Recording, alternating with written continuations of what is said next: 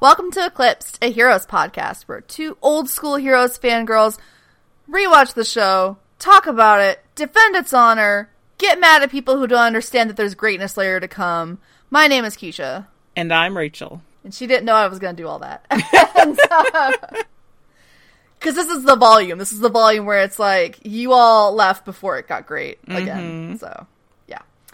Um, because we are beginning volume four today, which, oh, holy shit, are we excited to talk about this wonderful, wonderful volume, which, for people who pieced out during season two or volume three, they never got to see this show reach some really great heights.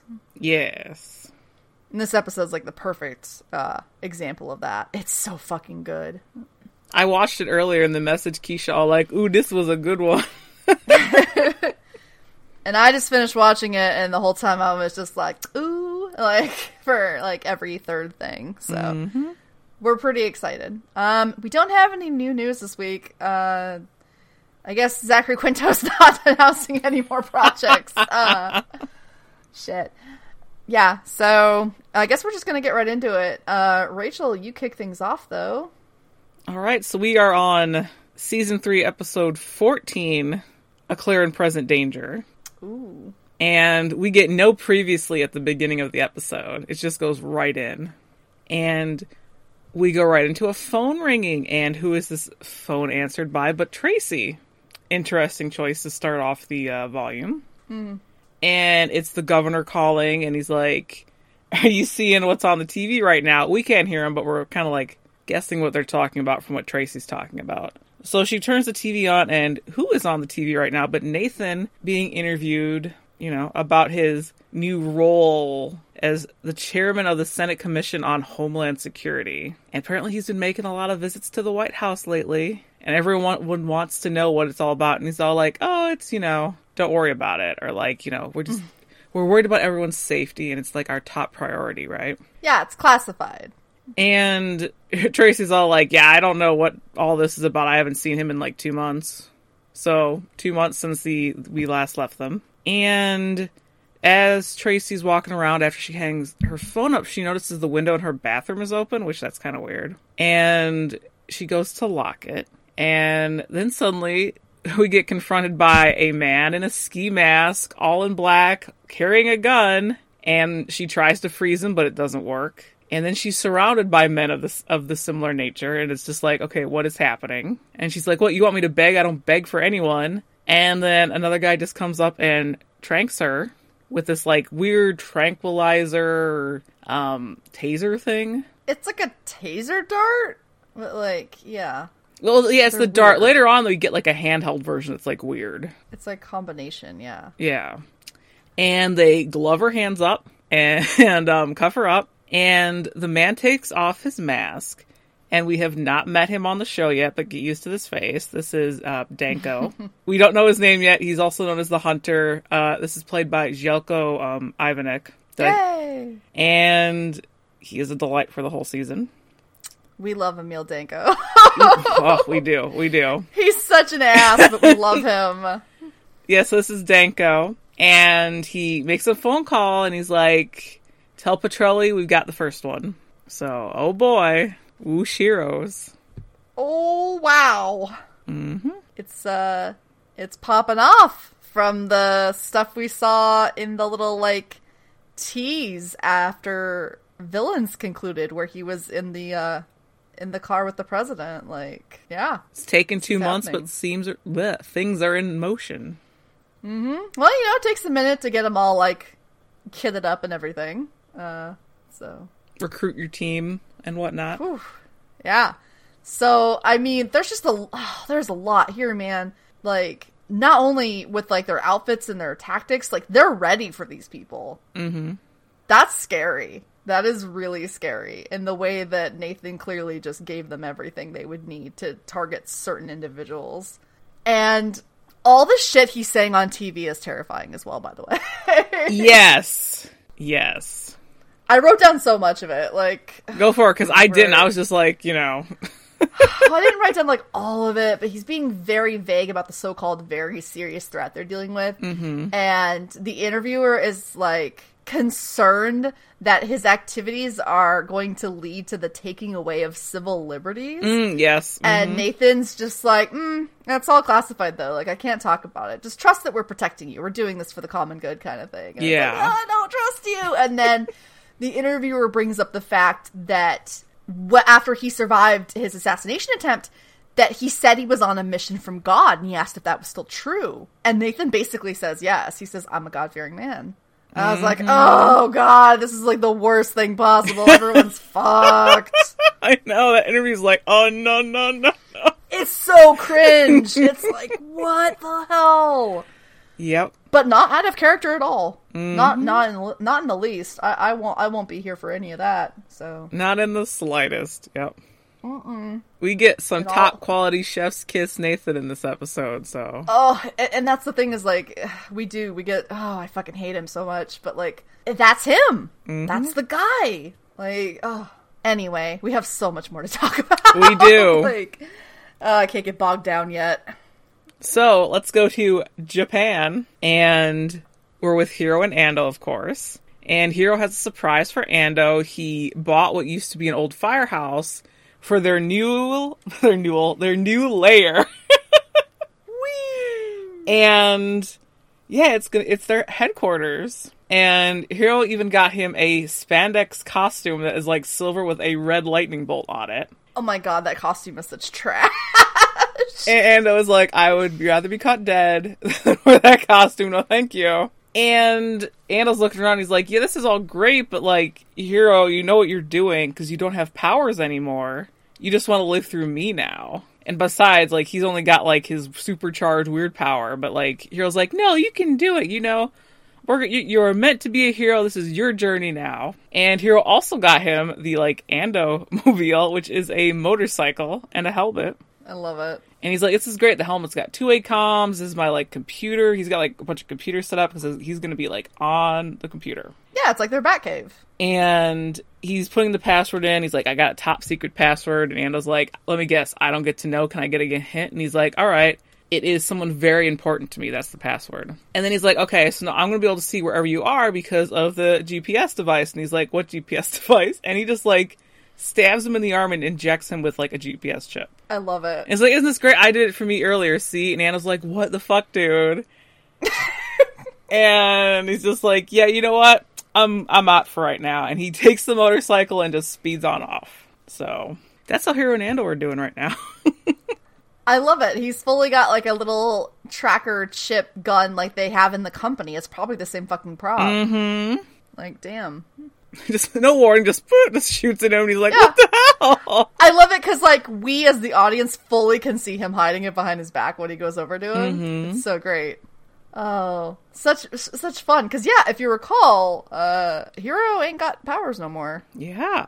At the moment, he uh, he was zapped by Arthur. So he was rescued by Daphne and Ando. Yeah. So we are in a whole new world for for Hiro Nakamura in, in this you know setting right now. Whole new uh, dynamic between he and Ando. Mm-hmm. The tables have turned. They have. The turns have tabled. Um, yeah. So I, I, love that he's just like, oh, you know, I had the the city sell us this because if you recall, also Hiro's loaded, mm-hmm. so he can like do things like build a bat cave. Um, yeah fun fun little little jaunt over in Japan. A light-hearted moment for what is not a very light episode. Yeah. So yeah. yeah. How's it going in New York? Well, um, we see there is a man who's been in a really bad accident and he's being tended to by a couple of paramedics. And wish you look at that, one of the paramedics is our good old friend Peter Petrelli. He's got a new job. So in the two months since the you know big confrontation between him and Nathan and everything that happened with Pinehurst, he's trying to get back to normal, and he's working on trying to save this victim of this accident. He refuses to call it. His partner's like, he's dead. You know, like it, we, we did what we could. It's you know, it's a lost cause. I'm sorry, but you got to stop. And Peter is really bitter about this. He is mad that he couldn't have been faster to get the guy before he bled out. uh, that he couldn't have been stronger to help him when he was pinned into the car. Like, just yeah, just having real like FOMO, I guess, for not having ability as as as strong as he used to. Because again, he can't. He's not a super sponge anymore. He's just like a one and done kind of guy. It's just whoever he last had contact with. That's the ability he had. So if he doesn't have contact with somebody who's fast or strong or whatever, then he's just normal. So it's in theory easy for him to just go about having a regular gig again, just being a regular person. But I mean, come on. like with with who he knows and what he's connected to, like he can never just walk away. It's not going to be something that he's allowed. So Mm-hmm. But right now he's just going through it, having to just be a regular person, and um, yeah, so fun, fun little moment. I think even though we talked about it before, like his Mm-hmm. ability, what where it stands now, I don't think we knew on the show yet. Yeah, they haven't been like incredibly clear, have they? They're very clear in this episode what it what it is now. Yes, because they he gets asked about that later on in the episode. So yeah, but eh, that's what it is. no use drawing it out. You get like an Mm-hmm. Well, answer you right know, away. yeah, it's like that's the thing. Is it's like this is what his ability is now. May as well be clear about it. He has the ability of whoever he last had contact with. Mm-hmm. So they have a lot of fun over the next two volumes with that.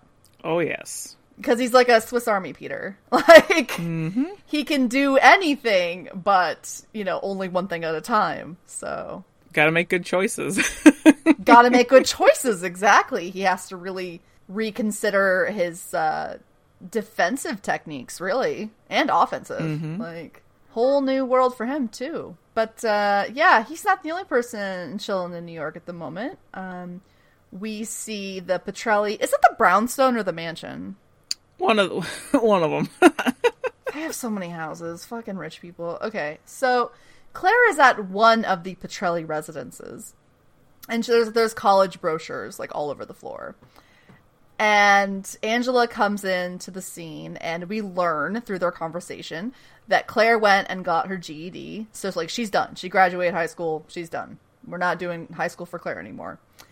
And so she's staying with Angela, and they're, you know, supposed to be getting her into school, into starting college. And uh, she's like, Your father and I have discussed it at length that this is the right thing to do. And I love her just being like, Which one? and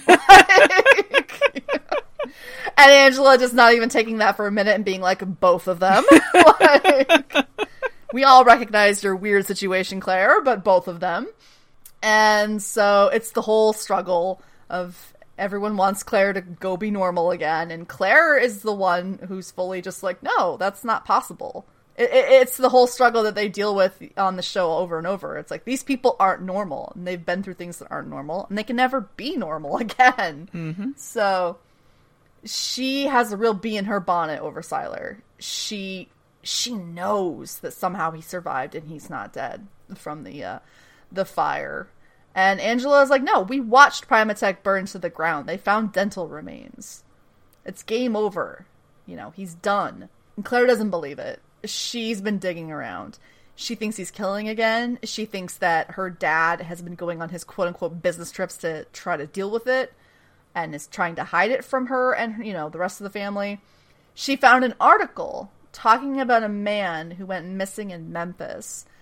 And when, you know, they went to try to find him, there was just a absolute like room filled with salt water. And that's all they could find. Like that's the only kind of trace of this guy. And so she's like, somehow Sylar's involved, I know it.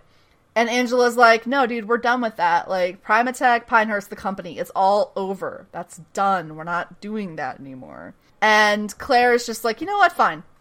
You don't want to help me. That's fine. I can do this on my own. I can track him down all by myself. No one else is going to help me. I know he's still out there. He needs to be dealt with. I guess it's going to be me. So that's where Claire's at.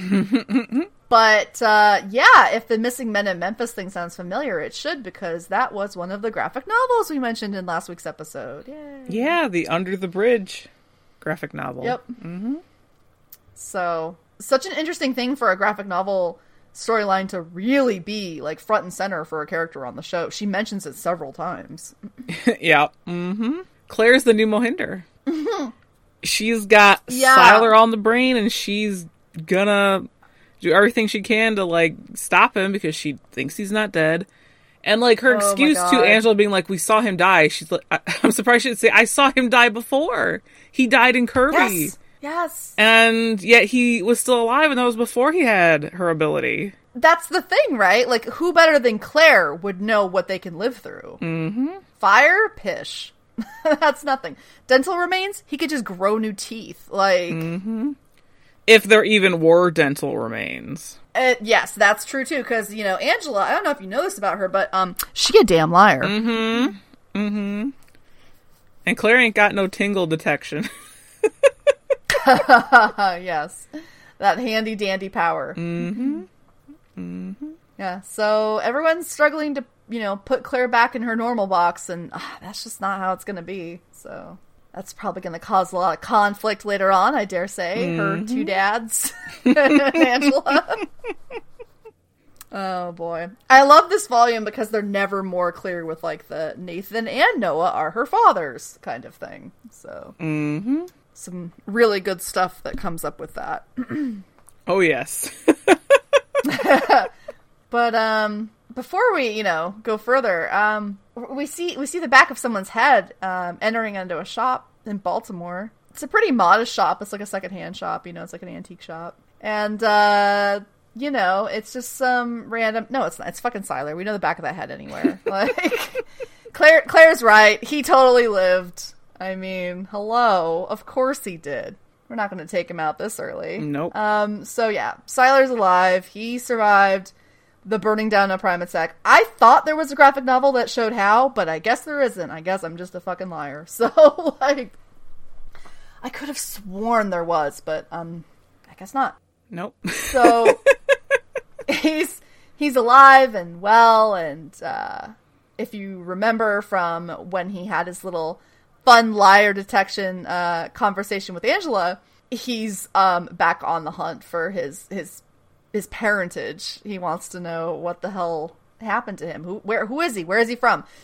This is the most existential volume that Sylar is ever going to go through. His "Who am I?" thing is going to just completely take over the volume because, like, as you'll see in in a moment, um, he's not so concerned about the government agents. He can handle them pretty well. He's really concerned about like you know just looking in the mirror and being like, "Who am I? Who could I be? what kind of man am I to not have you know parents or whatever?"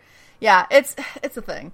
So he goes into the shop and he picks up a tool and a wristwatch and he starts messing with it a man appears, cocks a shotgun, calls him a thief, like you move, I shoot, kind of thing. And everybody meet Martin Gray. This is apparently Gabriel's dad, his estranged father. Um, they have a moment where they speak where Gabriel is like, "Did you used to live at 423 Canmore Street in Queens 27 years ago?" And he does the old like he totally like went out for smokes and never came back. That old chestnut of, you know, fatherly abandonment. and uh, he's like, Yeah, I'm your son and I have some questions for you. Interesting. Interesting. Mm-hmm. Tracked him down. I mean, it tracks. He's got his little shop.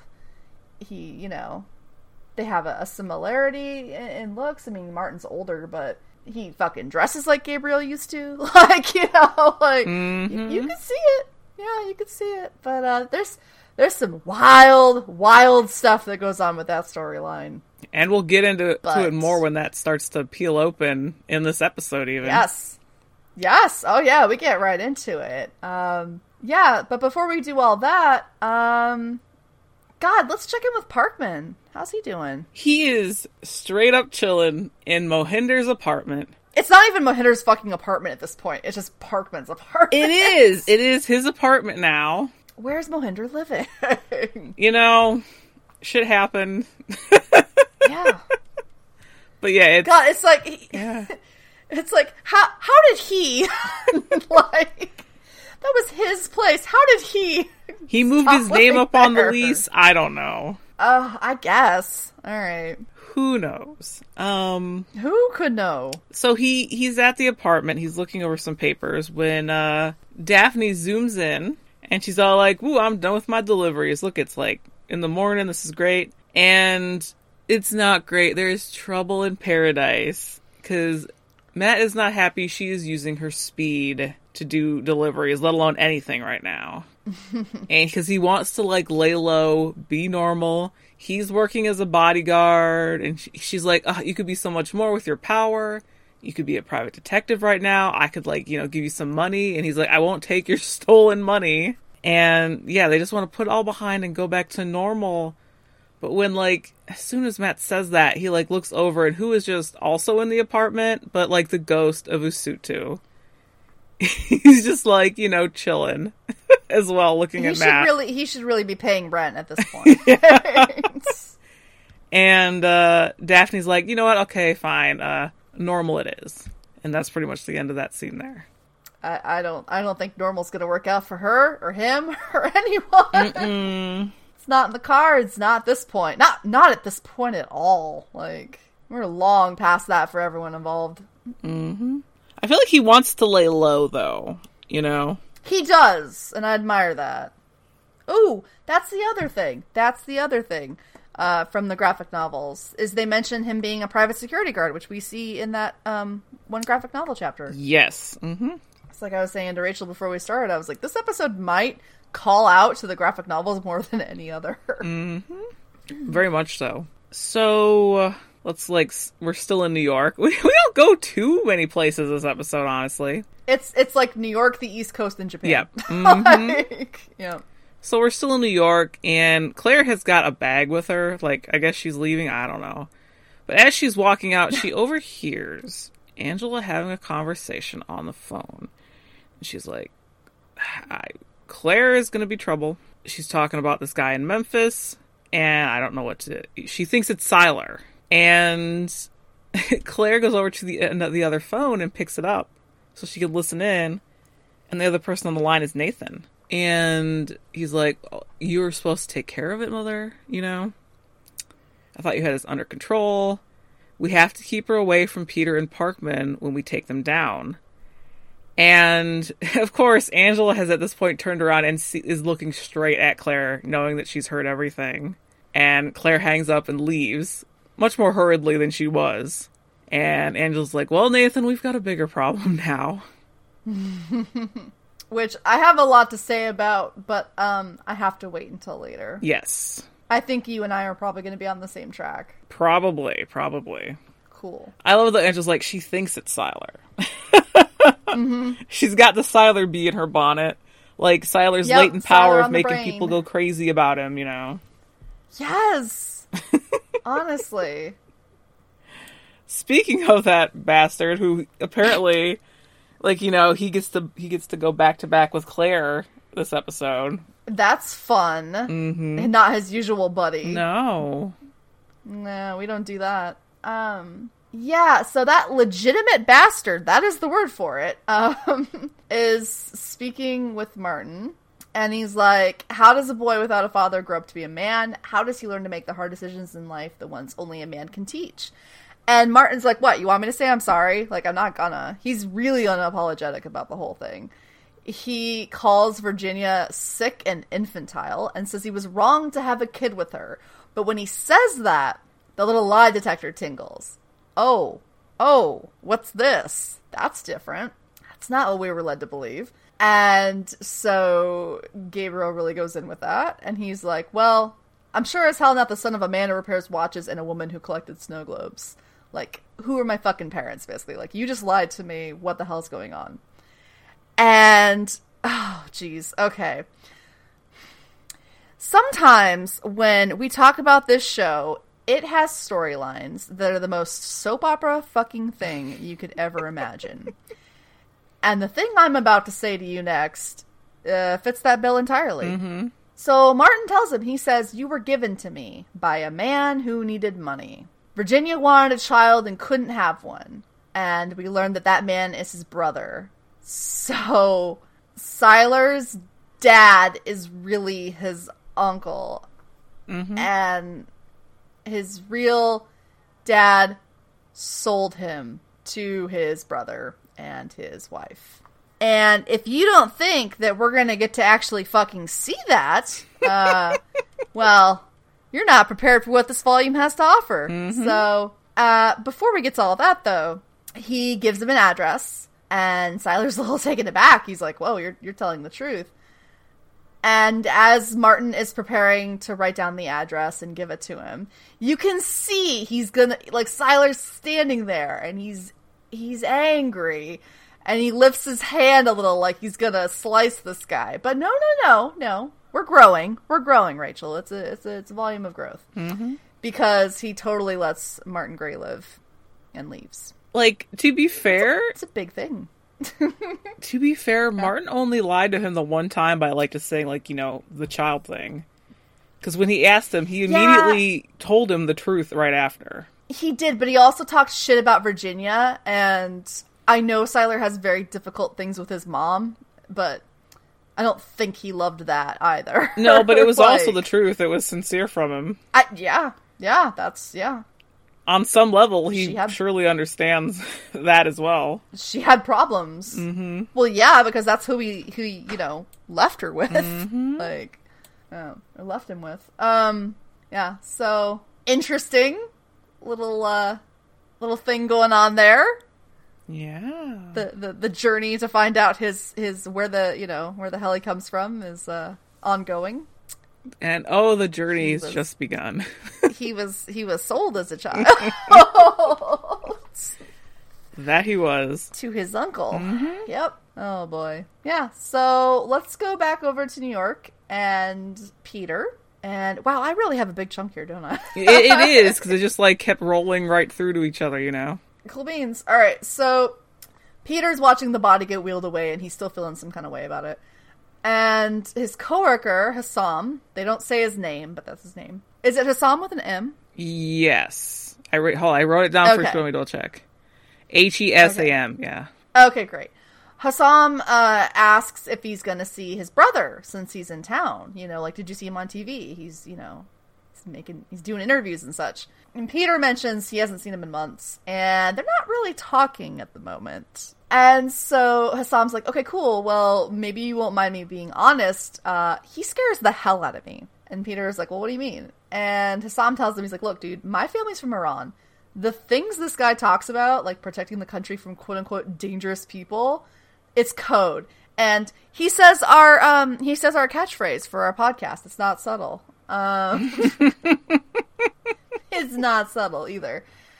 And uh it's great because it's like he his friend clearly doesn't think that Peter's wide ass could relate to this, but like, oh, if only he knew. And this is interrupted because Peter gets a phone call and it's Claire. And she's just she doesn't say hello, nothing. She just tears right into it. She's like, "We have to stop them. Your mom, Nathan, they're planning something." And Peter's like, "Whoa, whoa, whoa like, like, calm down, slow down. Like, what's going on?" Your mom and Nathan are up to something. I think they're going to round up people with abilities. They're going after Parkman today, and we have to stop them. So Claire, Claire is on the move. Claire's motivated. Claire's gonna try to help. And so Peter gets off the phone. He's like, okay, you know, I'll, I'll meet you. And he goes to hail a cab. And it's just the best. Whoever came up with this idea in the writer's room, I want to give them a cookie because it's so fucking good and perfect. Who is driving that cab but one Mohinder Suresh? And so it's like a perfect parallel of the moment from the pilot where Peter got into Mohinder's cab. And he even, in a self referential way, says the thing. Like, they know. They know that it's like crazy and wild that he's in the back of his cab again after everything they've gone through. And uh, then they immediately start talking a little bit, and he asks if he's seen anyone, and Mohinder says, I try not to. Everyone's under the radar, except your brother, of course. Nathan's just everywhere. And Mohinder, god damn it, Mohinder, he doesn't really disagree with him about, you know, these people are dangerous and someone has to do something. And Peter's like, okay, but what happens when and if the government wants to step in? Segregation, internment camps? Like what then? You know? This is not a good thing. No one no one should be thinking that, you know, this this uh this should get as far as it seems to be getting. And Mohinder's like, well, you know, we'll have to agree to disagree. And, and you have to think, like, you have to kind of be in Mohinder's shoes for a minute because he gave himself powers and look what happened. You know, he became dangerous. And look at the whole Sylar thing, his history with Sylar and everything. It's, you see it, like, you can see what he's talking about, but also it's like, Mohinder, fucking really? Like, how, how could you say agree to disagree when Peter says the things that he says before that. Mm-hmm. Like that's this isn't something you can just be like, "Well, I guess we'll have differing opinion." No. No. And so what happens next I'm not that sad about. like you need you need a taste of it. So uh Peter's like, "All right, take care of yourself, Mohinder." He's like, "You too, Peter." And Peter gets out and a new fare immediately gets in afterward and it's a man with a gun and we see it's it's the the same cold-eyed bastard from Tracy's apartment, and he just wants him to drive. And Mohinder's like, "Hey, it's your dime," and he's nervous. And they go into a parking garage, like one of those like spirally ones that goes up, and there's a containment team there, and they're waiting. There's a black van. It's the whole thing. And he tries to, to obtain him. He tries to kidnap him, but uh, mm, guess what? Mohinder still has his strength which is one of the best reveals in the episode. Mm-hmm. Because he gets out of the cab, wrenches the door off of it, and the hunter just gets wrecked. like he just bashes him with it. And he uses it as a bit of like a shield when they start firing at him. And he hauls ass away from the parking garage. And he's running and he's running and he's running. And who does he run into? What a wonderful, wonderful coincidence that Noah Bennett just happens to be in this parking garage. And Mohinder immediately is like, I don't know about all this, but Bennett's like, if you want to live, get in. So, I mean, he's kind of stuck there. And Bennett is asking him questions as they're driving in this, like, spirally parking garage. Has anyone contacted you? Have you had any contact with Claire or Parkman? What did Peter Petrelli tell you today? Mm. Mohinder's like, how the fuck do you know that? and he immediately, immediately, Bennett drives him right back to them like such a dick. And they tase the shit out of him. And Noah's working with him. Yep. That's bad news bears for everybody involved because if there's one person who can take these people down, it's him. He's got the experience and the knowledge. That he do. Yep. Sorry, Mohinder. Oh, yeah. How how how do you feel about that agree to disagree bullshit now? how, are you rethinking it perhaps? He didn't realize it would bite him in the ass as hard as quickly. I tell you, in today's like political and social climate, him saying that to Peter really hits different. that is true. like, mm-hmm. like, oh boy, that's not how that works, man. Mm-hmm. So, Noah's working with the team. He's he's he's working under Nathan. That's crazy. It's going to lead to all kinds of conflict later. So yeah. But uh, what uh, where's where's Peter going though? Well, Peter arrives at Angela's place. He calls out for her. She's not there, but Nathan is. Oh my god. And Peter's like, "Huh? Well, I've been seeing a lot of you lately, you know, on TV." And he's like, "Yeah, the press likes new and shiny." and he's like, Nathan, we both know that you're not talking about terrorists on TV. And Nathan's like, you know, well, I learned my lesson. Last time I tried to out us, I got shot, so I'm nothing if not a quick study. Ugh. And he's like, Pete, listen, mom's got nothing to do with this. And it's not dad's plan either. This is all me. And Peter gets pissed. He's like, you're a self loathing hypocrite. And Nathan's like, listen, Peter, I uh, like I said a lot of harsh things to you a couple months ago. I was emotional. I want us to to move past that and I want to talk. I want to run some ideas by you. He wants to like, you know, he wants Peter's opinion on things. And Peter's mm-hmm. like, "Yeah, you can kiss my ass. That's my opinion."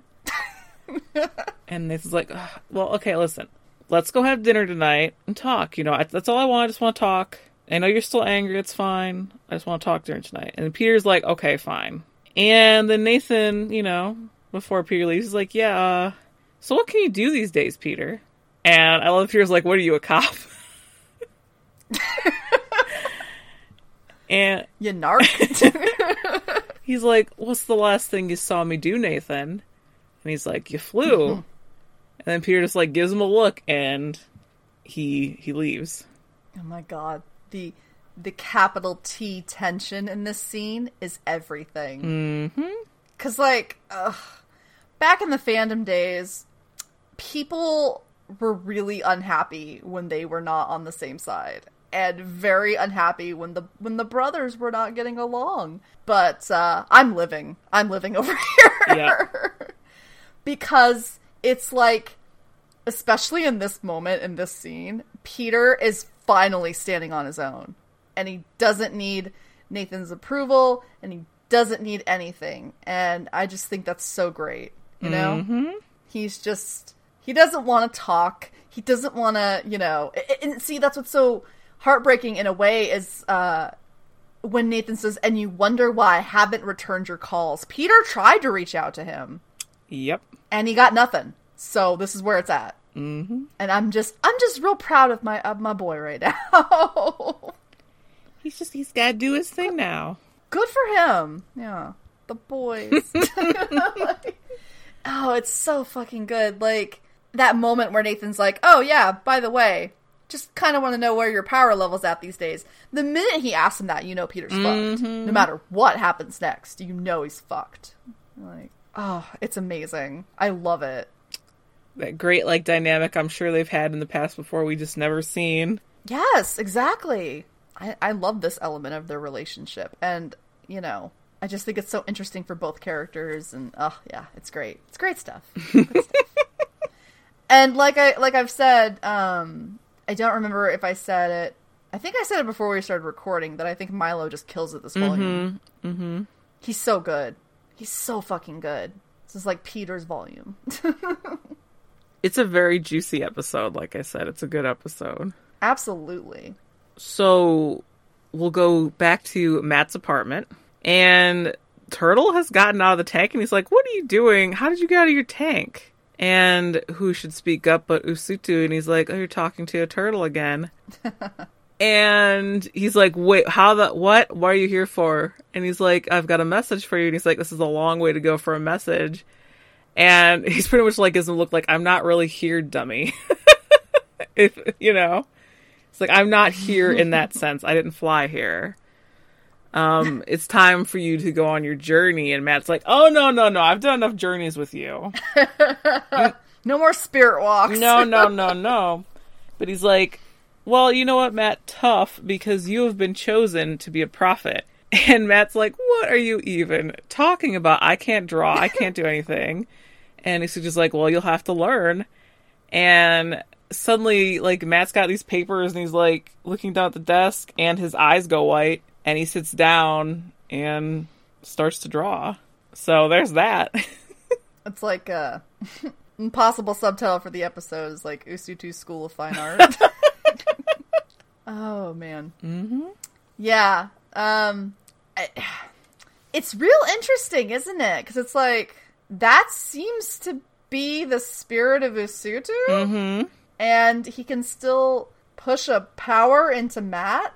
Like that's really interesting. what level of power does Matt have? That's kind of what I'm thinking. It's like, is this just like, is this fragment of Usutu just from your own mind? Like, Very likely. I don't know. Yeah, he's like he's insanely powerful by the end of this uh, of the show, and you have to wonder if this is is like one of the first really big instances of it. Is this whole thing where he can just like draw on this experience again?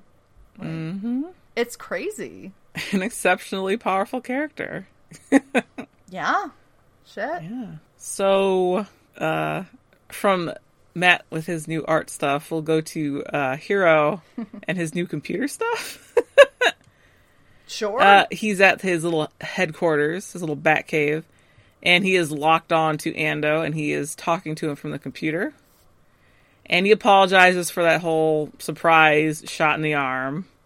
And Ando's like, "That's fine. I'm out fighting crime." And Hiro's like, "Oh, score! Hell yeah! Where are you at? I'm gonna look." and no, he's not fighting crime. He's at a strip club.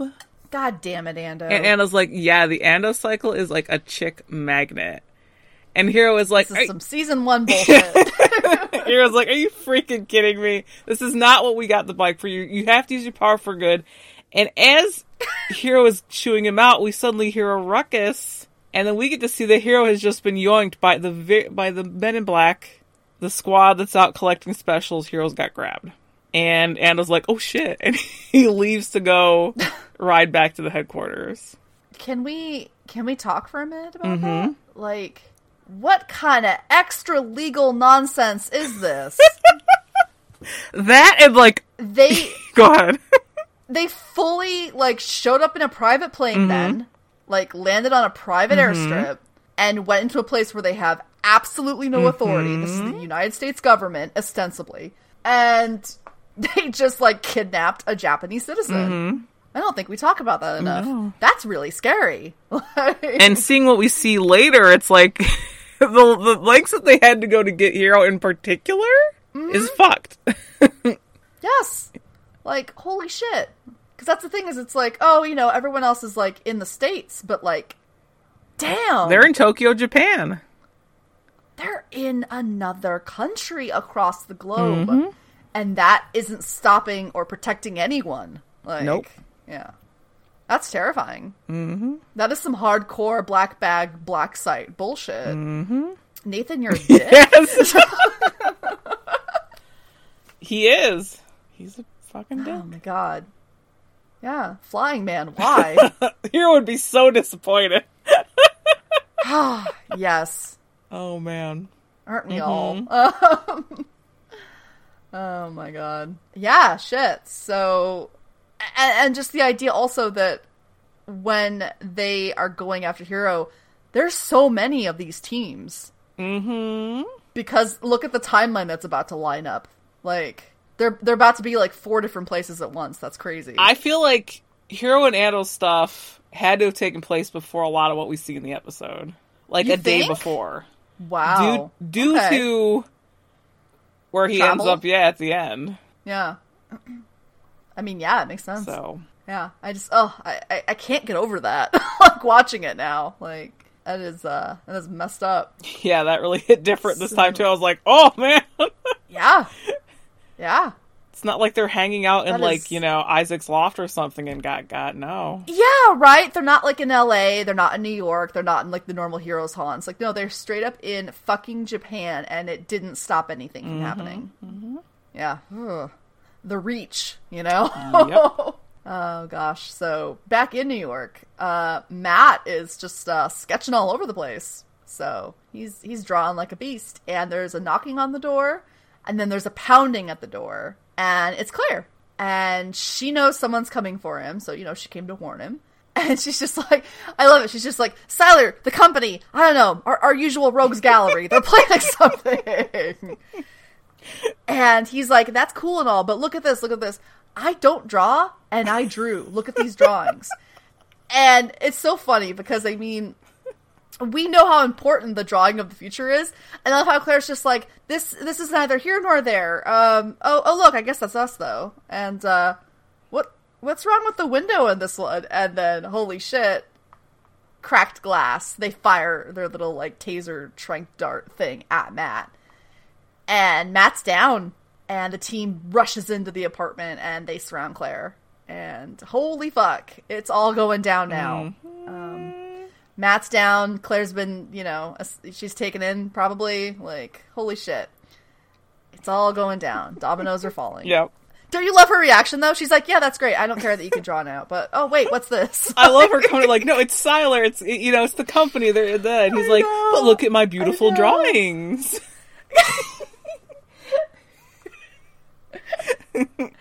Oh my god. I don't have time for your like oh like what am I thinking of? Um I was trying to think of that like one website that they advertise on podcasts all the time where you can like learn a skill. Skillshare. I'm not interested in your Skillshare classes.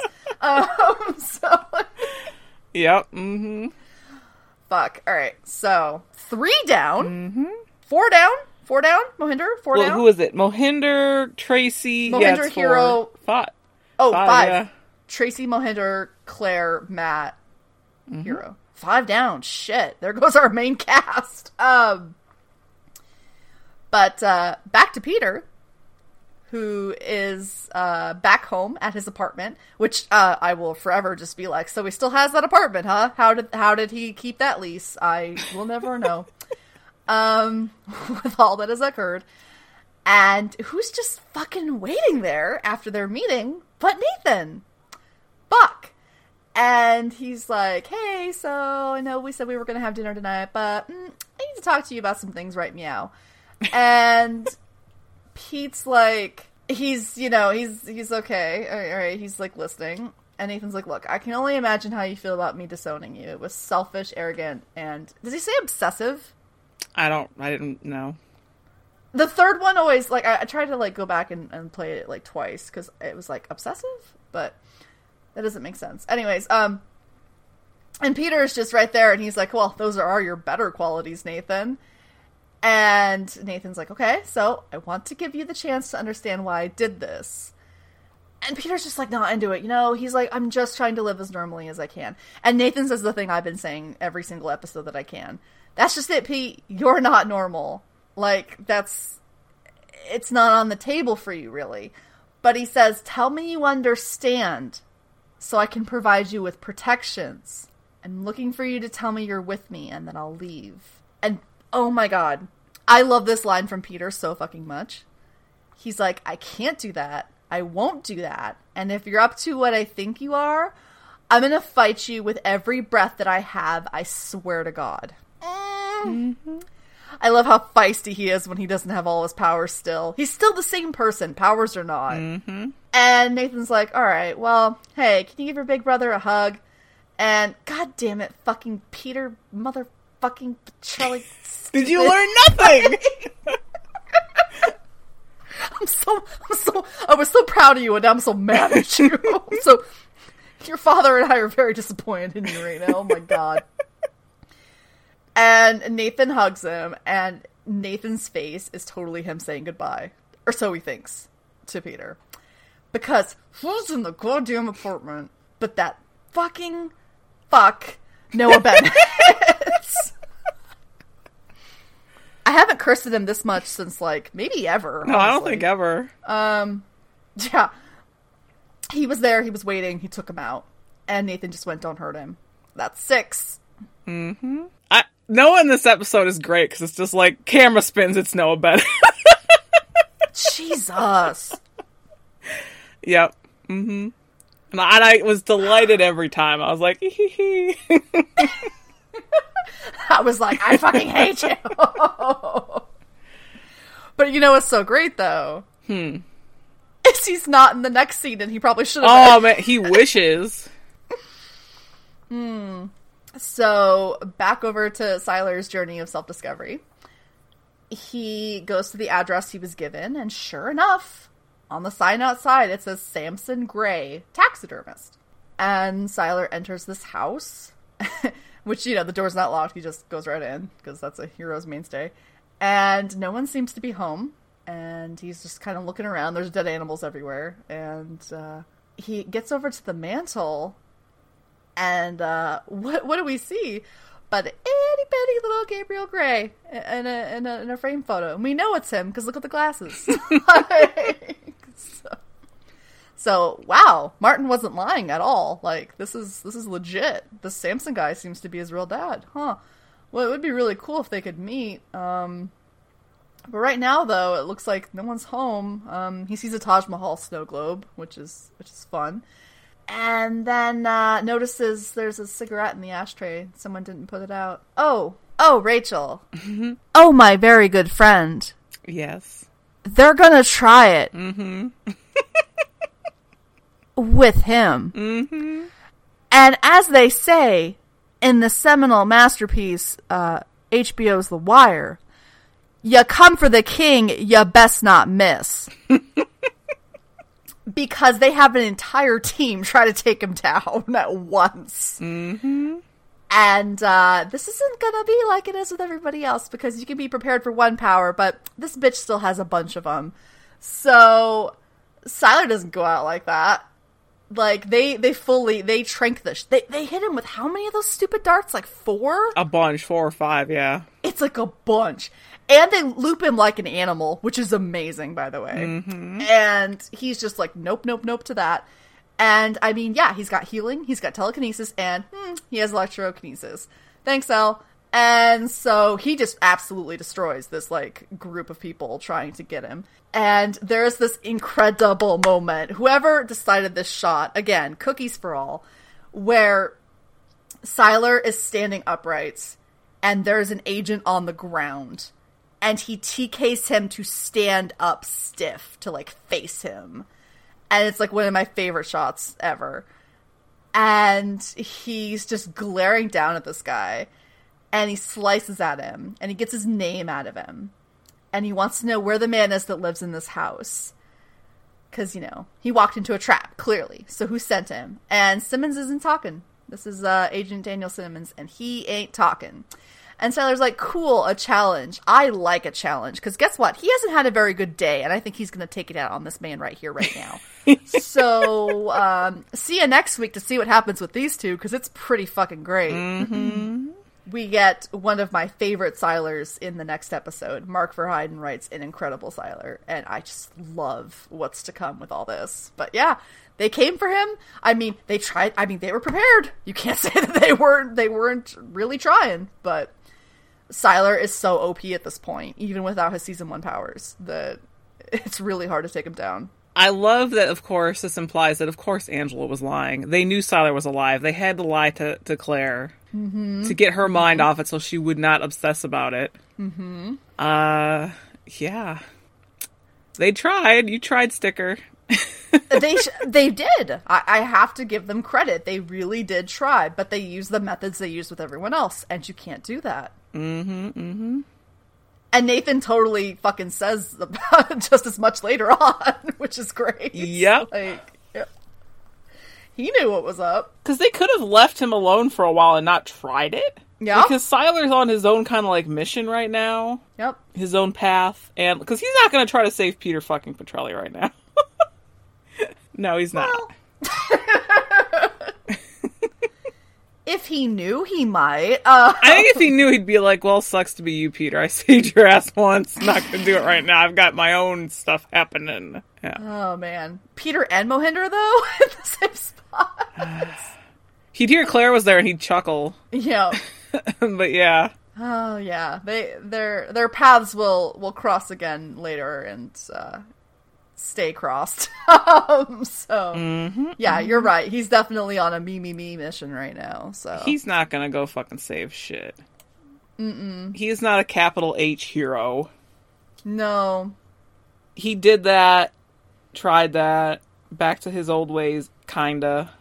he's really back on his bullshit Mm-hmm. in this uh, volume, but it's in such a delightful way in so many ways, like in so many uh, meta ways, Yes. especially with the people he meets along the way. Mm-hmm. So yeah, but that is a wrap on uh, Sylar for this episode. Mm-hmm. So um, how's uh, how's, Ando doing in the Ando cave? he made it back to the headquarters and now he's at the computer and he's like well great thanks for not telling me the password Hiro so he's like all right he gave me a hint someone who's important to him uh, first try is kaito honorable attempt second try is kensei and i'm like ando please why no Ando, please.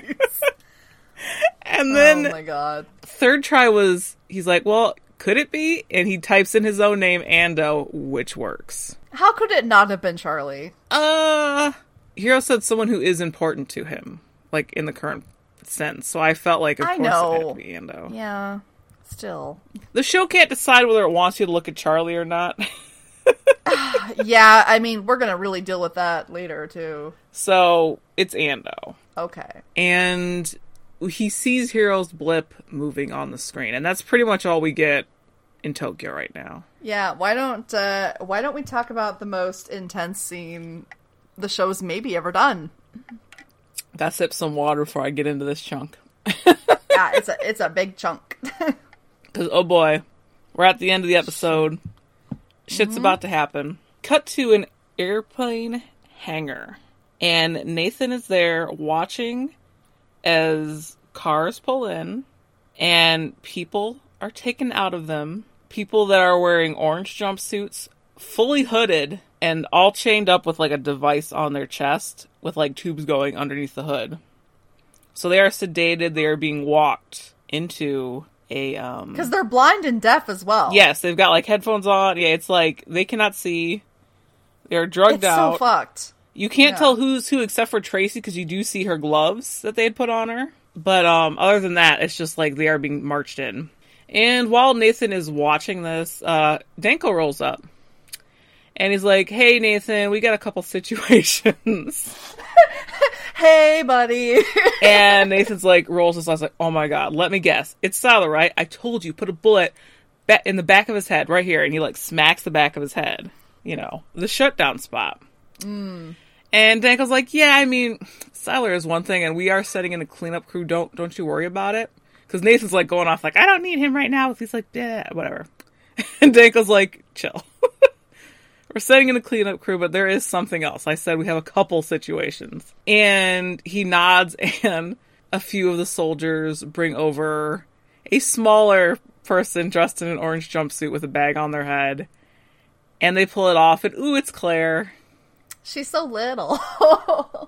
and Nathan like give, gives them a look and he tells them to uncuff her. Like he doesn't give them a look, he gives Danko a very pointed look like you son of a bitch. and he tells him to uncuff her and he's guiding her over to a, a different vehicle and Claire's like, "I hate you." and he's like, "Well, you know what? Someday you might forgive me, Claire, and you might not." But the important thing right now is for you to go home and forget everything that you've seen. Because I've given you a free pass. Don't make me change my mind. And he Son gets of a bitch. Yep. Mm-hmm. And he gets her in the car. He turns around, gives Danko another fucking look over this. and uh, the car pulls off. And we go back to all of the orange jumpsuit uh, specials that are being led onto the a big um plane. Like I'm trying to like like I had the word for it It's, earlier. it's it's like a transport plane. It's like a cargo jet. Yeah, yeah, yeah. I couldn't think of the word cargo jet. It's like a cargo jet. Yeah, that's what's even like. Oh god, like everything about that is so intentional. Like they're not people; they're just cargo. Like fuck you, dude. Mm-hmm. It's it's like a military like it's like an older military plane. It looks like to me almost. Oh, definitely. So they're loading them up. And again, like this is when you can see the gloves, and you're like, "Well, that's Tracy, but I don't know who everyone else is that's getting let in." Mm-hmm. And we go to Claire, who kind of like wakes up more from her stupor and knocks out her driver. Gets on out of the no, car. but but how does she knock him out? It's real like Peter Petrelli violent, and I'm into it. She like kicks him, doesn't she? she kicks him into the like. He he crashes into the um his head smashes against the glass. Yeah, she, like, kicks he's him. out. she curb stomps him essentially. Her uncle would be so proud. Uncle like niece. Oh man. so she knocks out her driver. And she gets out of the car and she starts running toward the plane that is starting to taxi on the runway. Whew. And she somehow manages to get close enough without because Nathan is fully watching it, but apparently he does not see this. She gets close enough and she's able to sneak in with the landing gear. And we watch Nathan watch it take off. that fuck face. And he looks real proud of himself. So he does, doesn't he? Can we talk about that for a minute? That is not a guilt-ridden man. No, he's got like he's fully liking what he's seeing right now. Mm. And we see that Claire has made her way up to the cargo hold, and she can see them all strapped down. And there's a couple of guards milling about inside the plane, so she's avoiding them. And now it's time for Claire to to play the game. Let's see who's under the bag. Uh, the first hood she pulls off, it's Hiro. Which again, that's why I'm like, this had to have taken place the day before. They went to fucking, they went to Tokyo, Japan to grab this man. To bring him to what I'm gonna guess is like New York, because pretty much everyone else in there is like East Coast. Ah, it's it's uh if not New York, it's definitely on the East Coast. I think they say at some point when they're like uh flying. It might have been, but like they're somewhere on the East Coast. They had to go. They had. He was in fucking Tokyo, Japan. Mm-hmm. This show likes to play fast and loose with like how long it takes for people to get around places. So whatever. That's very true. And she like she's like, "Oh, Hiro," and she pulls the thing out of his nose. And then the next person shakes the hood off. It's Peter. Hey. And she's like, "Oh, Peter tries to wake him up, and she's like, you have to get out of those cuffs." And Peter's like, "I don't have strength anymore." But he like looks to the person next to him, and he sees a familiar hand. Mohinder is next to him, and uh, Claire moves over to Mohinder, and she's taking his stuff off of of him and trying to wake him up, while Peter is like straining to get a finger touch, to get a little hand hold oh of Mohinder. That was like in the trailer before this, wasn't it? Yeah, I remember. The like the little hand hold. Because it was like that looks like, like Mohinder because he had like the thumb ring. hmm He has his ring on, and uh, we see a little like effect of like a power transfer has happened, and it's like the full confirmation of like Peter needs to you know pick up an ability mm-hmm. that way. It's the confirmation. Because Peter is able to easily break out of the cuffs that they're in now, and Claire is continuing to go around and wake people up, while Peter starts knocking guards around. And one of them drops their little taser thing. So she's like, "Oh, I'm going to go head up to the to the cockpit." And she she knocks a guard out herself, goes up to the pilot. She's like, "Now listen, we're going to take we are to have an unscheduled like uh, landing." And the pilot looks at her and then at the co-pilot and then she looks at the co-pilot. "Oh, hi Noah." Hello, Noah Bennett. I hate it. I hate it. His third, like, well, fuck. This guy. you. Uh, and he's like, Claire? His his Claire is like the best. It's the best. I'm sure inside she's thinking, oh, fucking course. Yep. oh, man. Anyway, back in the, uh, back in the, um, cargo hold, a guard has taken upper hand with Peter. But, while the scuffle was happening, Peter accidentally touched Tracy now. And as Peter Yeah, that's why he gets the upper hand. Is because he accidentally touches Tracy and he doesn't have strength anymore, and he's like, "Oh fuck!" And then yeah, and Peter stumbles to one of the uh, sides of the airplane and freezes it on accident, which makes it break Oops. and a hole blows through. Ooh. And all hell breaks loose now. Mayday, mayday. A guard is sucked out. The plane is now crashing. Some poor fucking hooded rando gets completely sucked out, chair and all. Ah. and everyone is Oh, God, screaming. We don't hear them screaming though because it's like music is like playing over it. Um, Peter's trying to hold on for his life to like some netting. The netting snaps. Peter's almost sucked out of the plane, except for he is saved by Mohinder, who has a hold of him.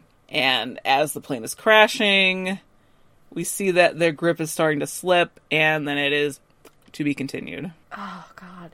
And you know, I don't think I really noticed this the first time I watched it too. Hiro is straight up screaming as they are going down, Mhm. and it's really hard to watch. Oh Because he can't do anything about it. He can't like stop No. time. He is helpless. yes. Ah. What an incredible sequence, though. Mm-hmm. Our heroes are in a real pickle.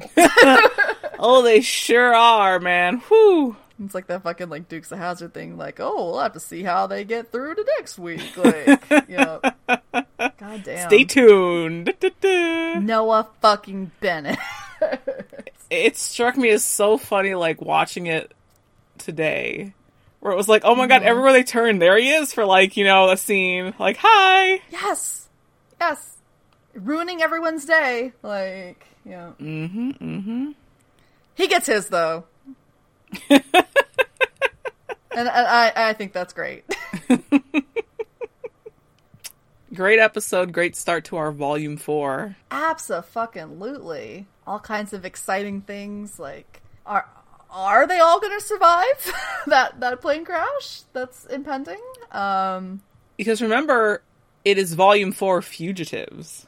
Mm-hmm. So hence the name. Mm-hmm. Yeah. They're on the run, which is you know something we've hinted at in like Five Years Gone land. Mm-hmm. Like, boy, Nathan, you sure just love fucking going onto that path every chance you get, don't you? he does. oh man, By the time I killed him, Nathan has already betrayed our kind. exactly. Oh, maybe that's why this is so good because it gives you such good like uh you know five YG vibes. Like, uh, we're heading back to a dark future. Mm-hmm. yeah, yeah. Shit, I love when it's just like, let me guess, it was Sylar, right? and Danko's just like, don't worry, we got we got a team on it. And Nathan being so self obsessed is just like, I don't give a fuck if there's a team. If you don't get Sylar, that's bad for me. Oh, I'm, I'm, uh, wait, no, that can't be right. I'm sure they'll never cross paths. I'm sure it's fine. like you said, Sylar is totally on a journey of self discovery this season, Mm-hmm. and there's no reason why he would end up in any of this storyline. So, Yeah. yeah. Except for he did take a guy to interrogate him, and he doesn't really like being targeted. Mm-hmm, so, maybe not. Not a fan. Yeah. Like, he's not gonna go save, like, Peter from a plane, but he does not like being targeted, so. Yeah. It's probably not good that they didn't get him. Real bad, I dare say. I dare say it might just be, you know, something Nathan uh, will regret. Uh, I don't even think any of them had live ammunition to take that shot in the back of the head. Yeah, it's like they clearly weren't listening to protocol, but um, you know, mm-hmm. Sylar's gonna have some fun interaction with the storyline. Mm-hmm, mm-hmm. some unexpected stuff. Oh, yes. Yep. But uh shit, yeah. I mean, most of our main cast is crashing in a plane right now, so I guess like we're gonna get new characters. I mean, they can't fucking survive that. Um, Rip those guys, I guess. rip all of those people. It's gonna be Ando. Yep. Ando's the new, like, big guy. Yeah. Fucking Ando and like Ando versus Nathan. ding ding. Ando on his quest to find more people he can supercharge.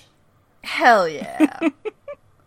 Which, okay, I'm sure people have asked this before, but I have to ask it. And also, the show might even reference it. And again, I don't recall because, you know, I don't remember much of this volume except for. I remember this episode really well. Um, but some of the later stuff I don't, you know, have as clearly in my head. If Ando supercharged Peter, could he hold more than one power again? I don't know if we ever get the get that answer. That sounds like someone something someone would ask at Comic Con. yeah, I know. Like, just picture me, like, awkwardly saying that in front of a microphone. Mm-hmm. Um, but could he? I would say no. really? I think it would just enhance whatever power he has at that moment. I would say yes, because his power is just grabbing other powers. So I think he would be able to have more. No, no. Here you go. You ready for this? Okay. If Ando grabs Peter, Peter now has Ando's power. oh, fuck a duck. You're right. Ugh, two sparky boys. All right. Yeah. so yeah, I don't think things would go very well. Oh, Peter would be so bummed out. He'd be like, "What am I meant to do with this?" They'd feedback and explode. Think about it. Yeah, probably. Okay, and then in all seriousness, before I forget, watching this again, Angela fully knew what was going to happen. Mm-hmm. She fully saw this shit in a dream, and she needed Claire to be where she was to save her son Yep. and some other people, but mostly Peter, probably. Mm-hmm.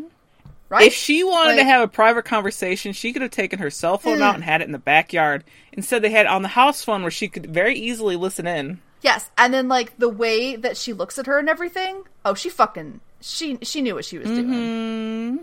She knew what Nathan was gonna do, and yeah, hmm yeah. Claire needed to be in that spot at that moment, so she had to get caught, quote quote. So Oh yes, yeah, because she couldn't let that happen to Peter.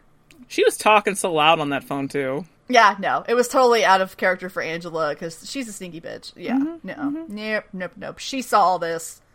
She fully intentionally put Claire in the right position to do what she did. Oh yes, Mm-hmm. Yeah, I'm like positive of it. Can't be convinced otherwise. hundred percent. So yeah, that's a it's a kick ass start to the volume, and, and and it's it's got really good stuff in it still. So Yeah, it just begun. oh man. Oh, I just realized in my notes I wrote the word governor, not governor. I hate everything. oh my god. Oh. Alright. I've got typos all over the place because it's like, yeah, I'm just like, I don't care. Must type. Must type. This is- Must type. oh yeah. Um Yeah. Is it my turn to do socials then? You did the intro. That's how that works. All right. Um, do you have anything else to add or to, or to... I think I'm good for right now. Yeah. Yeah, I think so too. I'll just I'll just start opining about Sylar again if you let me. So. yes, it'll be another 15 minutes talking about Sylar's journey. yeah. You know the way that he looks in Simmons' eyes is much like how Magneto looks at a human being, which is to say, like how you look at an ant because he's no longer, you know, part of that species. and how dare they come to him and think that they're as good as him? Yeah, I could just do that forever.